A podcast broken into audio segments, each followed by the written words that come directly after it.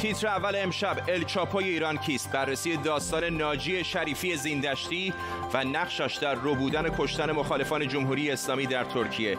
اطلاعاتی اختصاصی امشب در زیر ذرهبین الیوت آبرامز نماینده ویژه آمریکا در امور ایران می‌گوید با تیم جو بایدن درباره ایران و برجام گفتگو کرده. او گفته دولت ترامپ در صدد است. مشاوران آقای بایدن را متقاعد کنند که شرایط تغییر کرده. و ادامه واکنش به اعدام روح الله زم. محمد خاتمی رئیس جمهوری سابق ایران گفته قوه قضایی از صدور احکامی که بر رنج ملت میافزاید بپریزد. همزمان 126 فعال سیاسی و اجتماعی حقوق بشری در ایران هم نامه سرگشاده نوشتند. به تیتر اول خوش آمدید.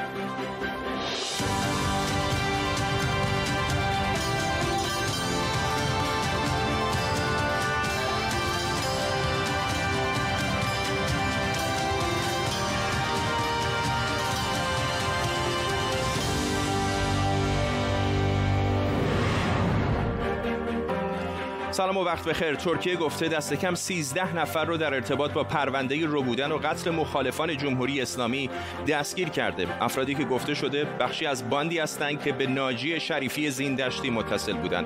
منابع آگاه به تیتر اول گفتن که آقای زیندشتی در ایران ولی مخفیانه زندگی می‌کنه. ناجی زیندشتی کیه؟ امشب مسیری که اون رو از یک زندانی فراری به یکی از متنفذترین قاچاقچیان مواد مخدر تبدیل کرد.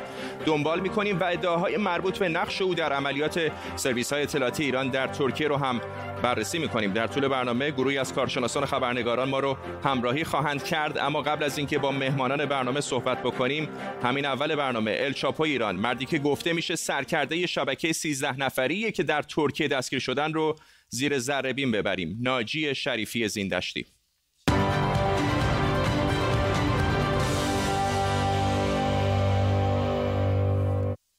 25 آذر 95 پلیس دوبی توی پارکینگ برج فیروز جسد مردی رو توی ماشینش پیدا می‌کنه که با نه گلوله کشته شده بود. فردی به نام چتین کوچ با پاسپورت ترکی.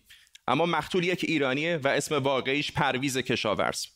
قاتل ها که پاسپورت کانادایی داشتن بعد از کشتن پرویز بلافاصله میرن فرودگاه و به کانادا فرار می‌کنن. پلیس دبی اما چند روز بعد اونها رو شناسایی می‌کنه و به کانادا هم اطلاع میده. اما قبل از دستگیری اونها در کانادا هر دوشون به قتل می‌رسن. اما پرویز کیه و چرا به دستور و چطور و به دستور چه کسی کشته شده؟ پیگیری این داستان ما رو میرسونه به یه اسم دیگه که میگن با وزارت اطلاعات ایران. برای عملیات علیه مخالفان جمهوری اسلامی همدست بوده.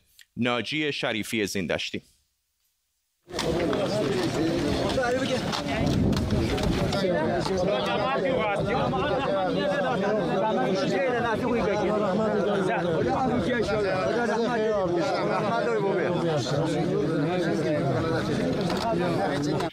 گفته شده ناجی با همکاری پرویز و یک فرد بلوچ به نام اسفندیار شروع به قاچاق مواد مخدر می‌کنه. سال 79 یا 80 ناجی و اسفندیار به جرم قاچاق مواد مخدر توی ایران زندانی میشن ولی بعدا با کمک پرویز از زندان فرار می‌کنن. ناجی به ترکیه میره و اسفندیار به پاکستان. پرویز هم سال 82 میره ترکیه و توی کار قاچاق مشغول میشه. یک منبع آگاه مدعی شده پرویز و ناجی بر سر یک محموله مواد مخدر که لو میره با هم مشکل پیدا می‌کنن. منبع ما میگه چهل میلیون یورو قرامت محموله بوده. پرویز یا باید 40 میلیون یورو رو بده یا کشته میشه. راه سوم اینه که پرویز ناجی رو بکشه. منبع ما میگه پرویز فردی به نام رئیس رو اجیر می‌کنه تا ناجی رو بکشه ولی توی این زد و بند دختر و راننده ناجی به اشتباه کشته میشن. Çocuğuyla araca bindi, tetikçi tam da o an geldi. Peş peşe ateş edip böyle kaçtı. در همین سالها ناجی با جمهوری اسلامی در تماس و مرتب به ایران هم رفت آمد می‌کنه اسم ناجی زیندشتی یک بار سال 2007 و دوباره دو سال پیش سال 2018 به تیتر اخبار ترکیه میاد سال 2007 با 75 کیلو هروئین توی ترکیه دستگیر میشه اما با کمک یک مقام حکومتی ترکیه آزاد میشه سال 2018 همراه شش نفر از اعضای باندش و دو پلیس ترکیه که متهم به همکاری با آنها بودند دوباره دستگیر میشه. این بار جرم قتل هم به جرماش اضافه شده. دستور قتل قطب الدین کیا که یک وکیل بود و همینطور برنامه ریزی برای قتل اورهان و اینهان اورگان که زیندشتی فکر می‌کرده پشت ماجرای قتل دخترش بودن زیندشتی اما هر دوبار خیلی زود آزاد میشه. اما چطور؟ دست کم یک بار به پیشنهاد برهان کوزو که به اردوغان گفته بود نگه داشتن ناجی توی زندان به روابط ایران ترکیه ضربه می‌زنه اما چرا دستگیری یک قاچاقچی و متهم به قتل باید به روابط ایران و ترکیه ضربه بزنه و چرا حالا اسم ناجی دوباره به تیتر اول خبرها اومده 6 ay sonra aniden tahliye edildi. Tahliye kararı büyük tepkilere neden oldu. Habertürk Haber Merkezi'nden Mustafa Şekeroğlu tartışma اردوغان پنجشنبه 20 آذر در رژه نظامی شعر آراز رو می‌خونه. شعری که با واکنش شدیدی در ایران روبرو میشه و ایران در اعتراض سفیر ترکیه رو احضار می‌کنه. حالا ترکیه. خبر از دستگیری یک باند 13 نفره به سرکردگی ناجی زیندشتی داده که ادعا شده با سرویس های اطلاعاتی ایران برای روبودن مخالفان جمهوری اسلامی از جمله حبیب اسیود همکاری می‌کرده. منبع ما میگه بسیاری از عملیات های جمهوری اسلامی در ترکیه به دست همین باند زیندشتی انجام شده. پدرخوانده همقد و قواره الچاپو که احتمالا حالا جایی در ایران مخفیه.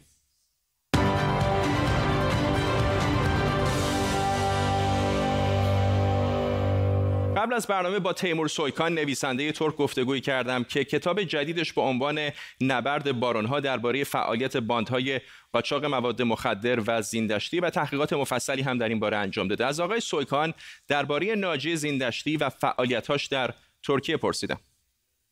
این وقتی دو ساله بوده پدر و عموهاش تو ایران اعدام شدن توی 20 سالگی هم خودش به همراه دو تا از دوستاش به جرم قاچاق مواد مخدر دستگیر و محکوم به اعدام میشه. به خاطر همین در 20 سالگی به ترکیه فرار می‌کنه و در ترکیه شروع به زندگی می‌کنه.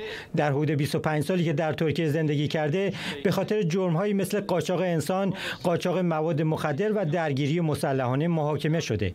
آخرین بار در ارتباط با محموله دو نیم تونی مواد مخدر که در یونان کشف شده بود و به مافیای مواد مخدری با مرکزیت ترکیه مربوط بود و بعد از اون بین ارباب های مواد مخدر ترکیه دعواهایی را افتاد که من هم کتابی به همین اسم نوشتم. زیندشتی در راستای همین دعواهای بین مافیایی در خیلی از زمینه ها به عنوان متهم محاکمه شد. در آوریل 2018 دستگیر شد اما شش ماه بعد با یک حکمی که در ترکیه به عنوان رسوایی ازش یاد میشه آزاد شد و دیگه در ترکیه ازش خبری نبود تا اینکه توی ارومیه در تشییع جنازه مادرش دیده شد. در آوریل 2018 یکی از اتهاماتش ارتباط با قتل فردی به نام حاجی پرویز در دبی بود. یکی دیگرش هم قتل سعید کریمیان صاحب تلویزیون جم بود. برای همینه که آزادیش رسوایی حساب شد. دلیلش هم شایعاتی بود در خصوص فشار وارد شدن به قاضی پرونده طرف فردی به نام برهان کوزو که در اون زمان مشاور امور حقوقی رئیس جمهور ترکیه بود. تیمور سویکام بود نویسنده کتاب نبرد بارونها. اینم بعد اشاره بکنم که ما تلاش کردیم با آقای زیندشتی صحبت بکنیم اما هنوز موفق به پیدا کردن او نشدیم. نیلی نیکفر خبرنگار ما از استانبول به ما پیوسته لیلی. این پازل داره آروم آروم کامل میشه اما هنوز نکات بسیار زیادی است که نمی‌دونیم. در همین مصاحبه که شنیدیم خواهیم مصاحبه طولانی تر بود که وقت نشد همش پخش بشه. اما من یه قسمتی رو هم اشاره کنم که در واقع به این اشاره کرد آقای سرکان که این صحبت هایی که اخیرا انجام میشه اینکه ترکیه در به خاطر تنش های اخیری که با ایران داشت در هفته های گذشته این عملیات رو به قول معروف لو داد به صورت غیر مستقیم به رسانه های خارجی اینو اشاره کرد که خب روابط ترکیه و ایران دچار یک تنش هایی شده بود. اما به هر حال این اولین بار نیستش که ایران نیروهای امنیتیش در ترکیه عملیات چنین خرابکارانه انجام میدن و هر کشور دیگه ای هم باشه ناراحت میشه. الان ترکیه در واقع از این فرصت استفاده کرد که یک بار دیگه هشدار بده. اونطور که ایشون گفتن ترکیه در زمان قتل سعید کریمیان و بعدها در سال گذشته قتل مسعود مولوی هم به صورت غیر مستقیم در واقع این اطلاعات رو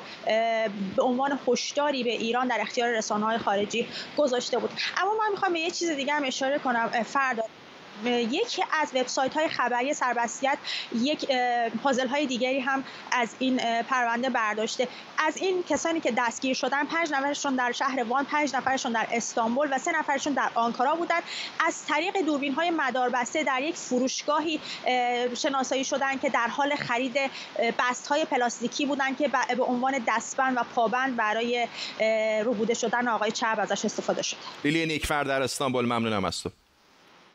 الیوت آبرامز نماینده ویژه وزارت خارجه آمریکا در امور ایران و ونزوئلا گفته توافق هسته‌ای توافقی بسیار معیوبه و در شرایط فعلی اصلا کارایی هم نداره.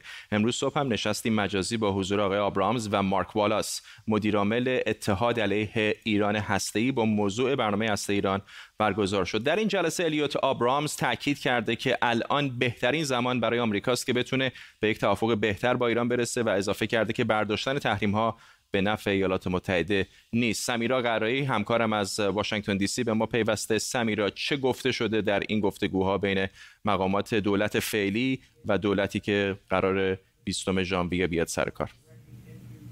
نشستی که صبح امروز صبح سهشنبه برگزار شد توسط مؤسسه اتحاد علیه ایران هسته در واقع درس هایی بود که وزارت خارجه فعلی آمریکا گرفته و می‌تونه در اختیار وزارت خارجه آتی آمریکا قرار بده. شاید بشه سه نکته رو اشاره کرد در صحبت های آقای آبرامز بهشون. سه نکته مهم. یک مسئله تحریم هاست. آقای آبرامز میگه که دولت بایدن باید از مسئله تحریم ها به عنوان ابزار فشار استفاده بکنه. نباید تحریم ها رو حذف بکنه و این تحریم ها اجازه میده که آمریکا در مذاکرات با ایران دست بالا رو داشته باشه و باید به این شکل دولت بایدن به تحریم ها نگاه بکنه. نکته دوم مطرح شده مسئله متحدان منطقه‌ای آمریکا هست و اینکه بسیار مهم هست در هر توافقی که آقای بایدن بخواد انجام بده با جمهوری اسلامی ایران نظر متحدان منطقه رو بپرسه. آقای آبرامز میگه نه مثل سال 2015 که نظر این کشورهایی که مستقیما تاثیر می‌گیرن از سیاست های ایران پرسیده نشد و آقای اوباما گفت که وقت اون رسیده که این کشورها خاورمیانه رو با ایران سهیم بشن. این گونه نباشه نظر اونها پرسیده بشه. نکته سوم این بود که هر توافق احتمالی به تایید هر دو حزب برسه. می‌دونیم که برای برجام اینطور نبود. و درسی که آقای آبرامز میگه که در چهار سال گذشته گرفتیم این هست که مردم ایران بیش از سال 1357 خواهان آزادی هستند. این یک نکته است. دو اینکه جمهوری اسلامی برای بی ثباتی منطقه از هیچ تلاشی فروگذار نمی‌کنه و سه اینکه تحریم های یک جانبه کار می‌کنه و به گفته آقای آبرامز خوب هم کار می‌کنه و دولت بایدن باید استفاده بکنه از این تحریم ها فرداد. ممنونم از تو سمیرا قرایی همکارم در واشنگتن دی سی با ما. اهمیت انتخابات سنای آمریکا و کمپین های اون چیزی کمتر از اهمیت انتخابات ریاست جمهوری آمریکا نداره. هر دو حزب جمهوری خواه و دموکرات هم تمام تلاششون رو می‌کنن که اکثریت سنا رو در اختیار داشته باشن و به همین دلیل این روزها شاید برگزاری کمپین های انتخاباتی در ایالت جورجیا مهم باشه که شاهد اون هستیم که هنوز دو کرسی خالی در مجلس سنا داره. جو بایدن هم اتفاقا به همین دلیل به آتلانتا در ایالت جورجیا رفته. نیوشا سارمی خبرنگار ما هم الان در آتلانتا در جورجیا است. چه می‌کنه آقای بایدن در آتلانتا؟ فرجاد زمین تازه رقابت دو حزب عمده آمریکا اینجاست در ایالت جورجیا جایی که تکلیف دو کرسی باقی مونده سنا مشخص میشه. هر دو حزب انگیزه کافی و قوی دارن که بخوان این دو صندلی رو به دست بیارن. برای دموکرات ها حیاتیه که هر دو کرسی رو به دست بیارن. به خاطر همینه که جو بایدن رئیس جمهور منتخب دقیقا فردا یه روزی که کالج انتخاباتی رو به رسمیت شناخت به عنوان رئیس جمهور منتخب به این ایالت سفر می‌کنه تا به نفع کاندیداهای دموکرات کارزار راه بیاندازه. دم... دموکرات ها الان 48 کرسی رو در سنا دارن. دو تای اونها البته نماینده های مستقلی هستن که همیشه همراه با دموکرات ها رأی دادن. اگر این دو دو سناتور بتونن وارد کنگره بشن به نفع دموکرات ها اون وقت کامالا هریس می‌تونه که در مواقع ضروری وارد بشه و وزنه رو به نفع دموکرات ها سنگین کنه. هرچند که همچنان شکننده است. و اگر جمهوری خواهان جهان تنها یک کرسی رو بتونن بگیرن اکثریت رو در مجلس خواهند داشت و این می‌تونه دقیقا جلوی انتصابات عمده اقدامات عمده بایدن رو بگیره. بخاطر همین برای هر دو حزب ضروری و حیاتی رقابتی که اینجا در ایالت جورجیا در جریانه. ممنونم از سونیشا سارمی در آتلانتا در ایالت کلیدی جورجیا. 126 نفر از فعالان سیاسی اجتماعی در ایران بیانیه صادر کردند و اعدام روح الله زم رو محکوم کردند. این افراد نوشتن در دنیای امروز چطور میشه چشمها رو روی اجرای حکم مرگ یک خبرنگار و مدیر یک کانال تلگرامی بست. همزمان محمد خاتمی رئیس جمهوری دوران اصلاحات هم خطاب به قوه مقننه و قضاییه گفته از تصویب قوانین یا صدور و اجرای احکام قضایی که می‌تونه افق پیش رو رو تیره و رنجی بر رنجهای ملت بیافزاید پرهیز کنند. مهدی خزلی دبیر کل جبهه آزادی از تهران با ماست. آقای خزلی چطور باید دید واقعا واکنش ها در ایران؟ رو همین حرفای آقای خاتمی رو می‌بینم. به نظر اونقدر که شاید خیلی انتظار داشته باشن انتقاد جدی نکرده. یک حرف خیلی کلی زده شبیه به حرفایی که همیشه می‌زنه. شما واکنشتون چه هست به این ماجرا؟ با سلام خدمت شما و بینندگان. سوای از محکومیت اعدام و سوای از نقایص قانونی و سوء استفاده از قانون. ما می‌خوام برگردیم به اینکه اساسا اتهامات همه واهیست جاسوس شرط اولش دسترسی به اطلاعات طبقه بندی شده است. روح الله زم در خارج چه دسترسی داشته است؟ جز اینکه از درون نظام از رده های بالا از بیت رهبری قوه قضاییه حفاظت اطلاعات اطلاعات سپاه دارند در یک رقابت درون جناهی باندهای درون جان حاکم برای زدن همدیگه اطلاعاتی به او می‌دادن او رو فریب دادن او هم با پخش این اطلاعات در واقع سایتش اومد بالا و خوشحال بود. ولی نمی‌دونست که این در واقع تناب داری است که دارن اینها برای او مهیا می‌کنن. من از همون آغاز گفتم انتشار این اطلاعات به قیمت جان این جوون تموم میشه و من می‌خوام بگم او رو فریب دادن. دعواهای خودشون رو در جناح حاکم می‌خواست یکی رهبر بشه یکی دیگه آبرو او رو می‌برد اسناد او رو منتشر می‌کرد و امثال اینها که همه می‌دونیم همه اطلاعات رو شنیدیم. ولی نرفتن دنبال اون سورس اطلاعات منابع اطلاعاتی که از او سوء استفاده کردن اطلاعات رو در اختیار او قرار دادن. در اختیار هر کس دیگه هم هر رسانه دیگه هم می‌تونستن قرار بدن و نهایتا او رو گرفتن. آین دادرسی رعایت نشد. کمتر از چند ساعت بعد از ملاقات بدون اینکه او بداند حکمش تایید شده و فرصت اعاده دادرسی به او بدن خب اعدام شد. وصیتی از او نیست چون از اون وصیت میترسن. از اینکه او بفهمد تا آخر او رو امیدوار می‌کنن که صداش در نیاد دهانش بسته باشه و بتونن آنچه که اونها می‌خواهند بگوید. باید ایشون میامد در بند عمومی با زندانی های دیگه ارتباط داشت با خانواده ارتباط داشت وصیت نامه می نوشت و معلوم می‌شد چه کسانی سو استفاده کردن و این جوان قربانی دعوای درون جناهی جناح حاکم شده است. ما باید پیگیر این باشیم. مهم این است که درون این جناح ها دارن در واقع یک جنایتی می‌کنن یک باند مخوفی شکل گرفته همدیگر رو می‌خوان بزنن. جوانها و روزنامه نگاران و رسانه ها بازیچه دعوای درون جناهی حاکم نشوند مراقب باشیم بله. و این تکرار نشود و باید پیگیرشیم آقای خزانی من نمی‌دونم جناهای مختلف سیاسی در ایران دقیقا هر کدومشون چطور دارن این داستان رو نگاه می‌کنن ولی دست کم از بیرون که نگاه می‌کنید همه دنیا به شکلی واقعا در شک هست که یک فرد رو که یک کانال تلگرامی داشته دیگه یعنی اقدام مسلحانه هم که حتی نکرده. شما از یک کشور دیگر دزدید دید رو بودید بردید در ایران و بعد در یک دادگاه خیلی بدون شفافیت محکومش کردید به اعدام و اعدامش کردید. فکر می‌کنید یک همچین رفتاری که از حکومت ایران داریم می‌بینیم برای حالا نمیگم فقط اصلاح طلبان کلا های مختلف سیاسی در ایران که هنوز امیدی دارن که شاید این نظام از داخل اصلاح بشه چه پیامی رو داره میرسونه که آیا واقعا اصلاح شدنی هست یا دیگه اصلاحات معنا و مفهومی نداره؟ ببینید این حرکت مثل اون پیر فرتوتی است که هم قررش می‌کنه هم بادی ازش خارج میشه هم می‌خواد تهدید کنه هم خودش میترسه. این هم نشانه ترس این جناحه و همین که می‌خواد بترسانه. اما باید بگم محکم باید ایستاد. نقاط ضعف این کار مثل آدم ربایی اینترپولی در کار نبوده پرونده ای نبوده محاکمه ای نبوده که یک مجرم قطعی رو شما بخواهید. آدم ربایی بوده و محاکمه هم در طول این تحقیق و محاکمه غیرقانونی بوده. باید هیئت منصفه باید بود. چه رسانه چه سیاسی یا جرم سیاسی یا مطبوعاتی.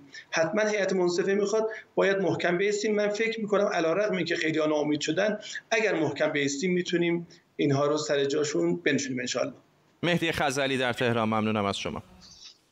شاید در ایران با خطای پزشکی سر و کار داشتین. در اینجا یعنی در بریتانیا هم خیلی ها از این موضوع شاکیان ولی در بیشتر کشورهای پیشرفته میزان قصور پزشکی خیلی زیاد نیست. حالا مدیر کل امور کمیسیون های پزشکی قانونی ایران بابک سلحشور میگه میزان شکایت مردم به خاطر قصور پزشکی نسبت پارسال بیشتر شده. میزان پرونده های قصور پزشکی تا اینجا نسبت به مدت مشابه در سال گذشته 12 درصد رشد داشته. مجموع پرونده های قصور پزشکی بیش از 6000 مورد بوده که بیشتر از نصف اونها تبرئه شدن. بیشتری محکومیت ها در این زمینه ها بوده. جراحی عمومی، پزشکی زنان و جراحی پلاستیک خیلی از مردم با خطا و قصور پزشکی روبرو میشن ولی شاید وقتی این موضوع به رسانه کشیده میشه که پای افراد شناخته شده تر به میان میاد. متاسفم که هنوز نمی‌تونم حرکت بکنم. و به جایی که تو استخوان کار گذاشته همین توی عضله این غلطترین شاید شکل عملی که البته احتمالا یادتون میاد که پرونده شکایت درباره قصور پزشکی در مورد عباس کیارستمی کارگردان مشهور ایرانی هم سرانجام با حکمی سبک روبرو شد. اما شکایت از پزشکان پرستاران و ماماها در هفت ماهه اول سال هم به نسبت قبل افزایش داشته و در این مدت بیش از ده هزار شکایت ثبت شده. در ایران آمار دقیقی از میزان مرگ بر اثر خطای پزشکی وجود نداره ولی تا قبل از بحران شیوع کرونا برآورد شده بود که روزانه دسته کم هشت نفر به همین دلیل جانشون رو از دست میدن. مزفر حسامی پزشک از استکهلم سوئد با ماست. آقای حسامی در کشورهای مختلف هم می‌بینیم. یعنی اینجا در بریتانیا هم این اتفاق پیش میاد. شرکت های بیمه شرکت هایی که میرن دنبال این نوع ادعاها زیاد هم هستن. اما می‌خوام ازتون بپرسم که وقتی مقایسه می‌کنیم جایی رو مثل ایران با مابقی دنیا چقدر این خطای پزشکی بیشتر به چشم میاد؟ بله. سلام به شما و بینندگان عزیز و از تشکر می‌کنم از اینکه من به, من این فرصت رو دادید. ببین همون همونجوری که خودتون صحبت کردید این این آمار رو شما می‌تونید با ذرهبین های مختلف و دوربین های مختلف نگاه کنید. از یک طرف این مشکل رو داریم که نمی، نمیشه از این از این چشم پوشی کرد که ربط مستقیمی هست بین بهداشت یک جامعه و بین حکومت و درسوزی که, که روی این, این, این, این جمعیت و ملت هست. و شما همیشه تو تاریخ می‌بینید که یکی از شاخصهای سلامتی و بهداشت یک جامعه اون سیستم حکومتی هست که تسلط داره روی این جامعه. و خیلی مثال های بسیار هست در, در مثال های تاریخی که کلا حکومت هایی که با, با پایه استبداد دو شکل گرفتن معمولا بسیار سخت تناقض داره با اون نقض با, با, با مغز با و درون کار کار بهداشتی و دلسوزی برای مردم. و این, این رو بارها تاریخشون داده. در مورد آماری که شما گفتید خیلی آمار دست هست از همون سال 2015 هم سازمان بهداشت جهانی آمار بسیاری در دست انداخت و این شماره که شما رقمایی که شما دارید میفرمایید چیزایی نیست که غیر انتظار باشه. برای اینکه مثل بسیاری قشرهای دیگه جامعه قشر, قشر پزشکی و, و, و پزشکان و, و پرستار ها هم پایبند قانونهای عمومی جامعه هستند پایبند, پایبند قانونهای خیلی مخصوص قشر خودشون و یکی از نکته های خیلی مهم قضیه بهداشت چیزی هست که توی بسیاری از زبون ها و فرهنگ ها بهش میگن شرف و وجدان. و بله. این ارزش ها رو شما بایستی در نظر بگیرید در یک ابعادی خود بزرگتر در هر جامعه. سپاسگزارم از شما دکتر مزفر حسامی از استکهلم سوئد با ما. سطح سه محدودیت های کرونا از صبح روز چهارشنبه اینجا در شهر لندن اجرایی میشه. وزیر بهداشت بریتانیا گفته شیوع ویروس کرونا در هفته پیش در لندن سیر سعودی داشته. سطح سوم محدودیت های کرونا شامل سختترین محدودیت ها از جمله بستن رستوران ها بارها و کافه ها میشه. بهاره خدابنده از محله سوهو در مرکز لندن با ماست. بهاره این آخرین شبی هستش که می‌تونن مردم به کافه ها بیان. فضا اونجا چطوریه؟ دقیقا فردا امشب به ساعت دوازده شب که برسیم رستوران ها و پاپ ها و کافه ها درهای خودشون رو باید ببندن. لندن وارد درجه سه محدودیت ها میشه که بالاترین درجه ایه که در واقع دولت بریتانیا در نظر گرفته. مت هنکاک وزیر بهداشت بریتانیا دیروز توی سخنرانی خودش گفت دلیلش این هست که تعداد مبتلایان در طی روز در دو هفته گذشته حدود 14 درصد بالا رفته. من فقط برای اینکه آخرین آمار رو داشته باشیم این عددهایی که همین نیم ساعت پیش دولت بریتانیا اعلام کرده 504 نفر در 24 ساعت گذشته فقط جون خودشون رو به خاطر ویروس کرونا از دست دادن و 18 هزار نفر توی همین 24 ساعت از دیروز تا حالا به تعداد مبتلایان اضافه تر شدن. بنابراین این دلیل تصمیمی است که گرفته دولت بریتانیا که لندن و جنوب شرقی بریتانیا اغلب کیس های تازه مورد های تازه را داشتن. بنابراین رستوران هایی که پشت سر من داریم می‌بینی از امشب مجبورن که درهای خودشون رو ببندن و اغلبشون بسیار ناراضی هستن از این موضوع به خاطر اینکه طی این مدت 660 هزار شغل در صنعت توریسم از بین رفته. یعنی یک پنجم این صنعت از دست رفته که برای محله های اینطوری محله سو که در واقع قلب توریسم لندن ضربه سنگینی خواهد بود. بهاره خدابنده در محله سوهو مرکز لندن. ممنونم از تو. به این ترتیب ما هم می‌رسیم به پایان تیتر اول. امشب کمی دیرتر می‌تونید این برنامه رو در یوتیوب هم دنبال کنید. تا برنامه بعدی بدرود.